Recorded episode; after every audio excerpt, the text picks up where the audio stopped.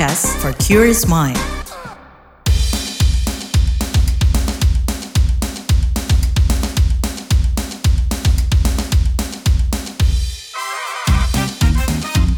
What's Trending KBR Pagi, siaran pagi radio paling update. KBR Pagi, siaran pagi radio paling update. Selamat pagi, apa kabar kalian semuanya di hari Kamis 22 Juni 2023. Kembali lagi saya Don Brady menjadi teman pagi hari kalian semuanya. Jadi gak mau kalah nih, Ketua Umum PSSI Erick Thohir berambisi mengemas Liga 1 2023-2024 seperti Liga Inggris. Ini diungkapkan Erick menjelang kick-off Liga 1 pada 1 Juli mendatang. Rencananya pemerintah mau mentransformasi persepakbolaan Indonesia lewat Liga 1, seperti dengan mendatangkan wasit dari Jepang. Bakal ada juga review wasit secara independen dan profesional. Terus ya, ada pula penggunaan teknologi VAR di setiap laga Liga 1. Kalau terkait pemainnya sendiri, Erick ingin menerapkan standar Konfederasi Sepak Bola Asia AFC, yakni membolehkan 5 pemain asing dan 1 pemain Asia. Kita bakal bahas lebih lanjut soal ini setelah komentar netizen plus 62 berikut ini.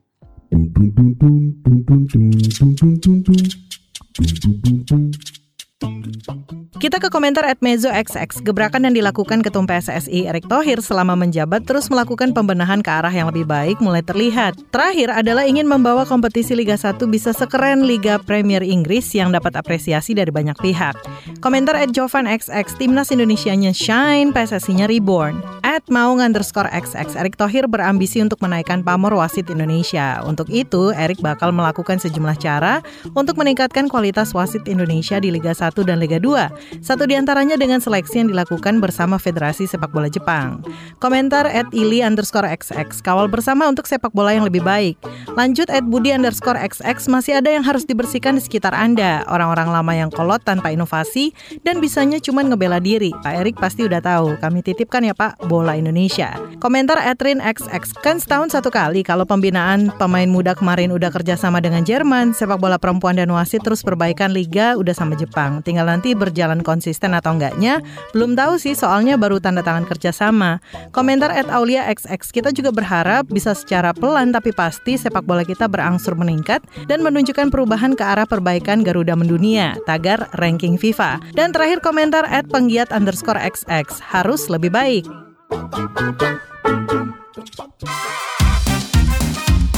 What's Trending KBR Pagi, siaran pagi radio paling update. Kita lanjutkan obrolan pagi ini. Nah, di konferensi pers 15 Juni 2023, Ketua Umum PSSI Erick Thohir mengungkapkan 3 terobosan di kompetisi Liga 1. Seperti evaluasi wasit, penggunaan teknologi VAR di setiap laga, juga ada transformasi sepak bola. Lebih lengkapnya kita simak penuturannya berikut ini.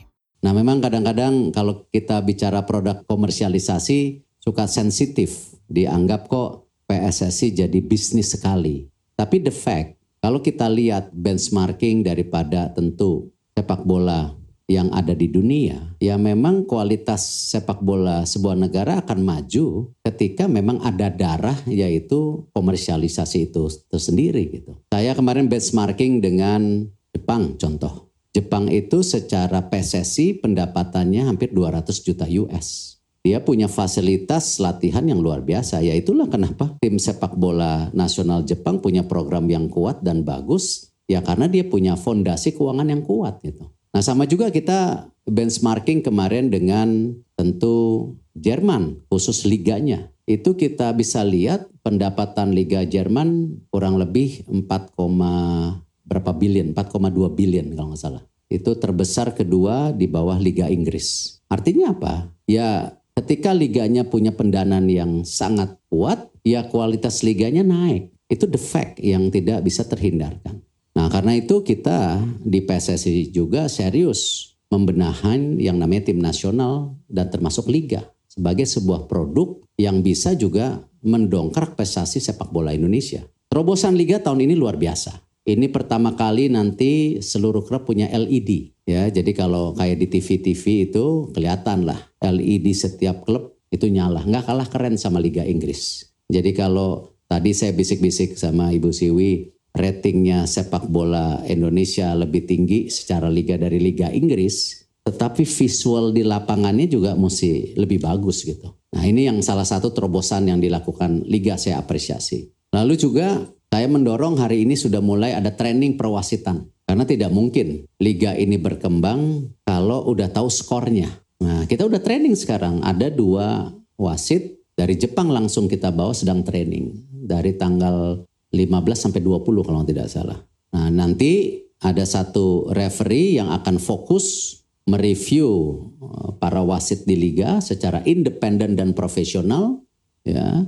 Dan juga ada 1 wasit yang nanti juga mentoring ke daerah-daerah supaya standarnya sama. Apalagi terobosan yang luar biasa VAR, ya. Jadi VAR ini akan jadi juga pertunjukan yang bisa standar internasional. Dan insya Allah di bulan Februari bisa berjalan, ya. Trainingnya dari liga sudah dimulai nanti berapa minggu ke depan. Lalu apalagi? Fasilitas stadium. Pemerintah akan merenovasi sesuai dengan blueprint yang kita paparkan ke FIFA. 22 stadium akan dipimpin langsung oleh Bapak Presiden untuk beliau cek seperti apa renovasi stadium ini. 22 stadium, 1,9 triliun. Artinya apa? Keseriusan pemerintah, keseriusan PSSI, broadcast, para sponsor, ini menjadi sebuah kesatuan kalau sepak bola kita mau terbang, baik di tim nasionalnya, baik di liganya. Menanggapi terobosan dari Ketua Umum PSSI Erick Thohir, Wakil Ketua Komisi Olahraga di DPR Dede Yusuf menilai ini langkah yang bagus. Tapi Dede mencatat masih banyaknya persoalan di dunia sepak bola Indonesia yang perlu dibenahi. Seperti apa? Kita simak pernyataannya kepada KBR 20 Juni 2023.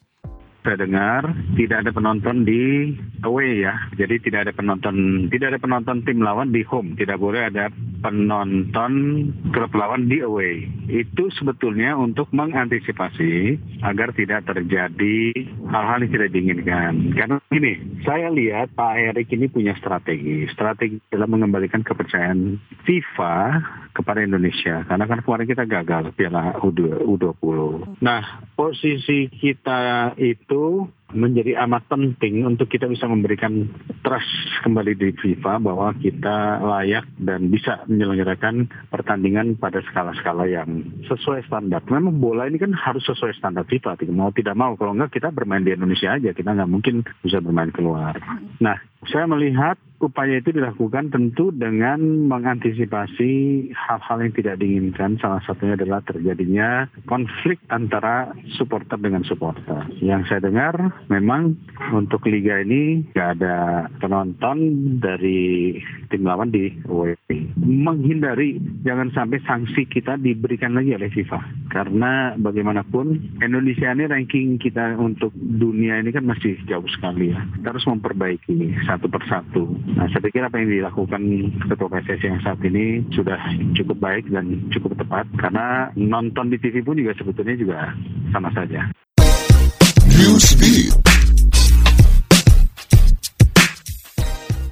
Materi pelajaran sekolah di Arab Saudi mulai berubah ke arah moderat. Ini bisa dilihat dalam pembahasan soal Yahudi dan umat Kristen. Narasi bahwa keduanya adalah musuh Islam sudah dihapus. Ini berdasarkan laporan yang dirilis Institute for Monitoring Peace and Cultural Tolerance in School Education. Terkait konflik Israel-Palestina, kini materi pembahasannya juga lebih moderat meski sepenuhnya belum menerima Israel. Adapun topik soal Holocaust belum disinggung. Perubahan isi buku pelajaran ini terjadi di tengah wacana normalisasi hubungan Israel-Saudi.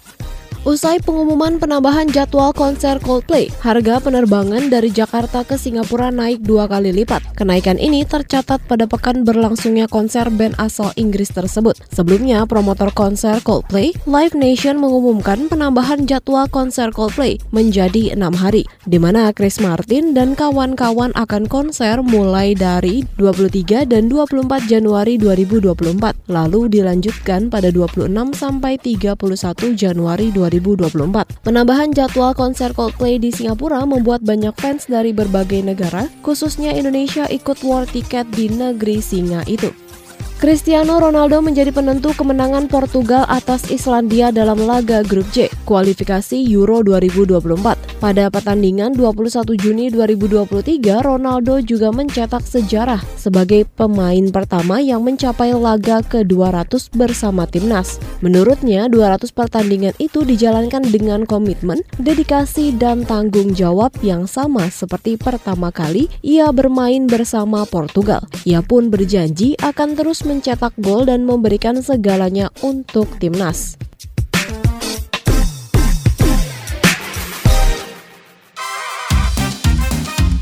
What's Trending KBR Pagi, siaran pagi radio paling update.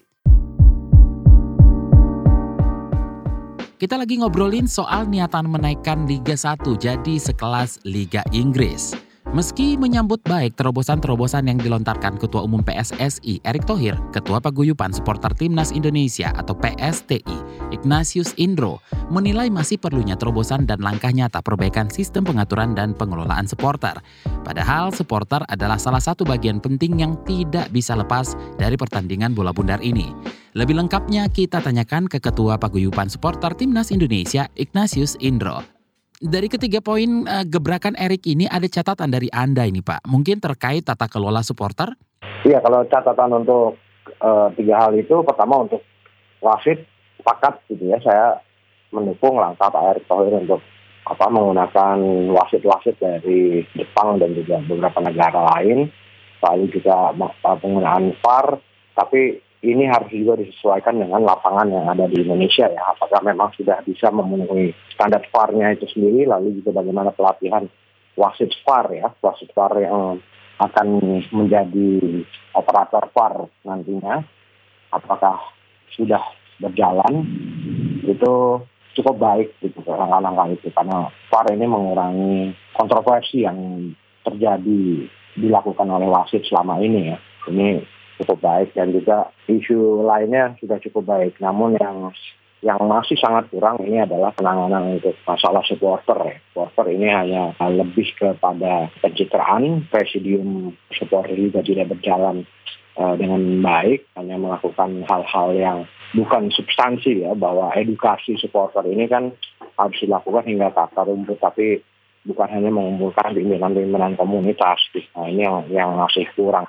Setelah kasus Kanjuruhan kemarin, sejauh ini sudah ada peningkatan nggak sih soal tata kelola supporter dan penyelenggaraan pertandingan sepak bola? Belum, kami tidak melihat itu karena bagaimana proses edukasi supporter ini belum dilakukan. Padahal kita sudah punya undang-undang keolahragaan yang di dalamnya ada poin-poin tentang supporter, itu harusnya dibuat aturan turunan ya, aturan turunan untuk memaksa seluruh stakeholder melakukan edukasi supporter gitu ya. Ini belum dilakukan, hanya dibentuk presidium supporter yang belum terlihat langkah-langkah yang efektif untuk melakukan edukasi hingga supporter itu bisa lebih beradab dan juga bisa tetap mengutamakan masalah kemanusiaan ya. Ini yang belum saya lihat sih, karena harusnya dengan undang-undang itu kan memaksa stakeholder melakukan edukasi nih. Dan termasuk juga perusahaan-perusahaan yang selama ini mengambil keuntungan dari sepak bola ini harus juga terlibat dalam edukasi supporter ya.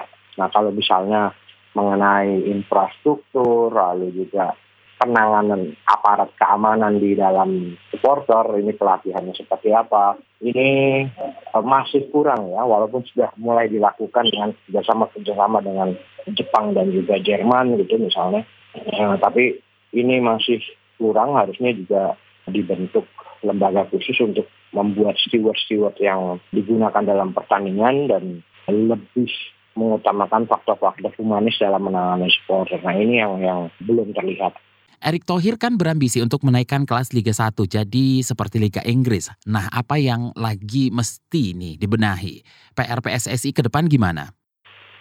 Iya, ada perbaikan liga ya, perbaikan liga sendiri. Bayangkan saja kalau saat ini sistem liga yang dijalankan di Indonesia, bagaimana tim misalnya dari Aceh, dari Persiraja harus bertanding ke Papua gitu misalnya. Itu kan menempuh jarak waktu yang terlalu jauh ya, terlalu jauh, sehingga ketika sampai di lokasi ini kan sudah terlalu lelah pemain-pemainnya, dan ini tidak bisa membuat pertandingan ini menjadi menarik ya. ada istilah jet lag lah atau apa gitu kan. Harusnya ini dipertimbangkan juga, misalnya dibagi berapa wilayah pertandingan gitu. Itu yang harus dilakukan. Beda kita dengan Inggris yang wilayahnya cukup dekat ya, dari klub satu ke klub lainnya tidak terlalu jauh.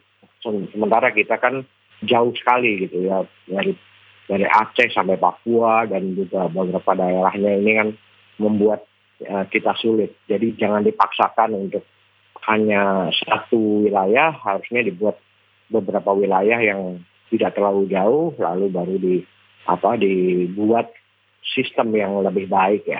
Dan terutama juga harusnya ada kompetisi di tingkat junior ya. Tingkat junior ini juga harus dilakukan, tapi kan ini belum dilaksanakan.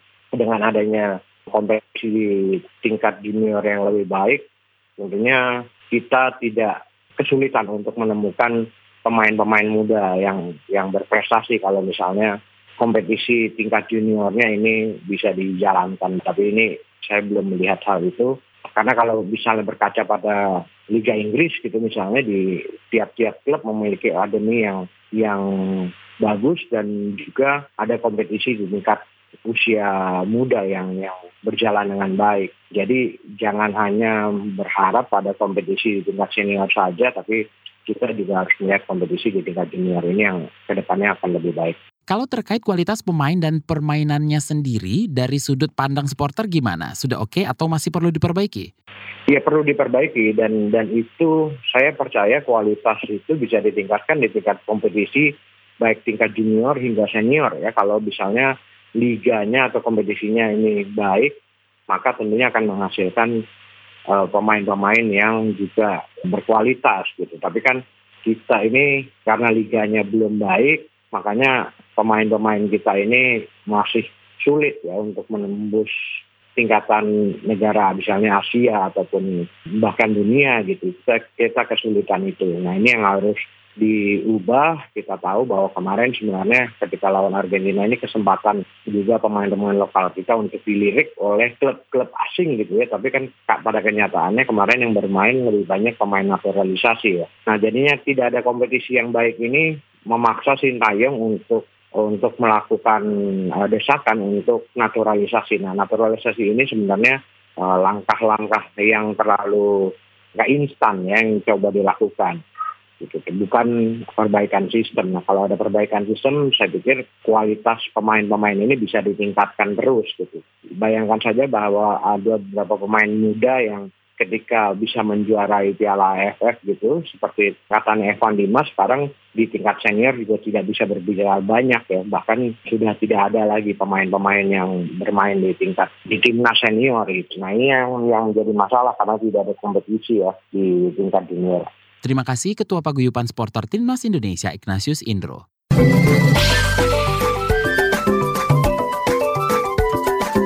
WhatsApp Indonesia.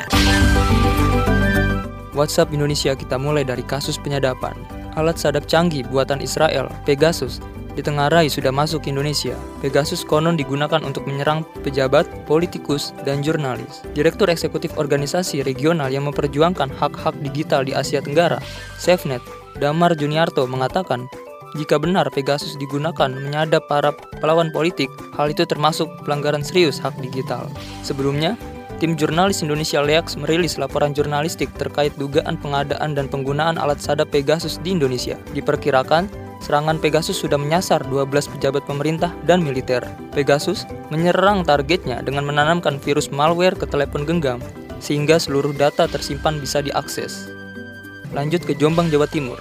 Jemaah calon haji asal Jombang, Jawa Timur diminta mengurangi aktivitas di luar hotel dan fokus beribadah. Ini menyusul cuaca panas yang mencapai lebih dari 40 derajat di Arab Saudi beberapa waktu terakhir. Imbauan itu disampaikan Kepala Kementerian Agama Jombang, Muhajir, saat pemberangkatan jemaah calon haji di Pendopo Kabupaten Jombang 20 Juni 2023. Kabupaten Jombang tahun ini mendapat 1.175 kuota haji, usia tertua 94 tahun dan yang termuda 19 tahun. Bupati Jombang, Munjidah Wahab, berharap seluruh jamaah bisa lancar beribadah. Apalagi, kata dia, fasilitas yang diberikan pemerintah semakin membaik. Terakhir, mampir ke Dieng, Jawa Tengah. Dieng Culture Festival 2023 dipastikan ditiadakan. Ini disampaikan Perdakwis Dieng, Pandawa Ali Fauzi. Alif mengatakan pembatalan Dieng Culture Festival disebabkan keberlangsungan proyek penataan kawasan wisata daratan tinggi Dieng. Padahal Dieng Culture Festival 2023 rencananya digelar pada 25 sampai 27 Agustus 2023 dengan tema The Journey. Dieng Culture Festival 2023 adalah ajang tahunan yang dibuat untuk memperkenalkan warisan kebudayaan Dieng yang kaya akan nilai-nilai kearifan lokal. Demikian WhatsApp Indonesia hari ini.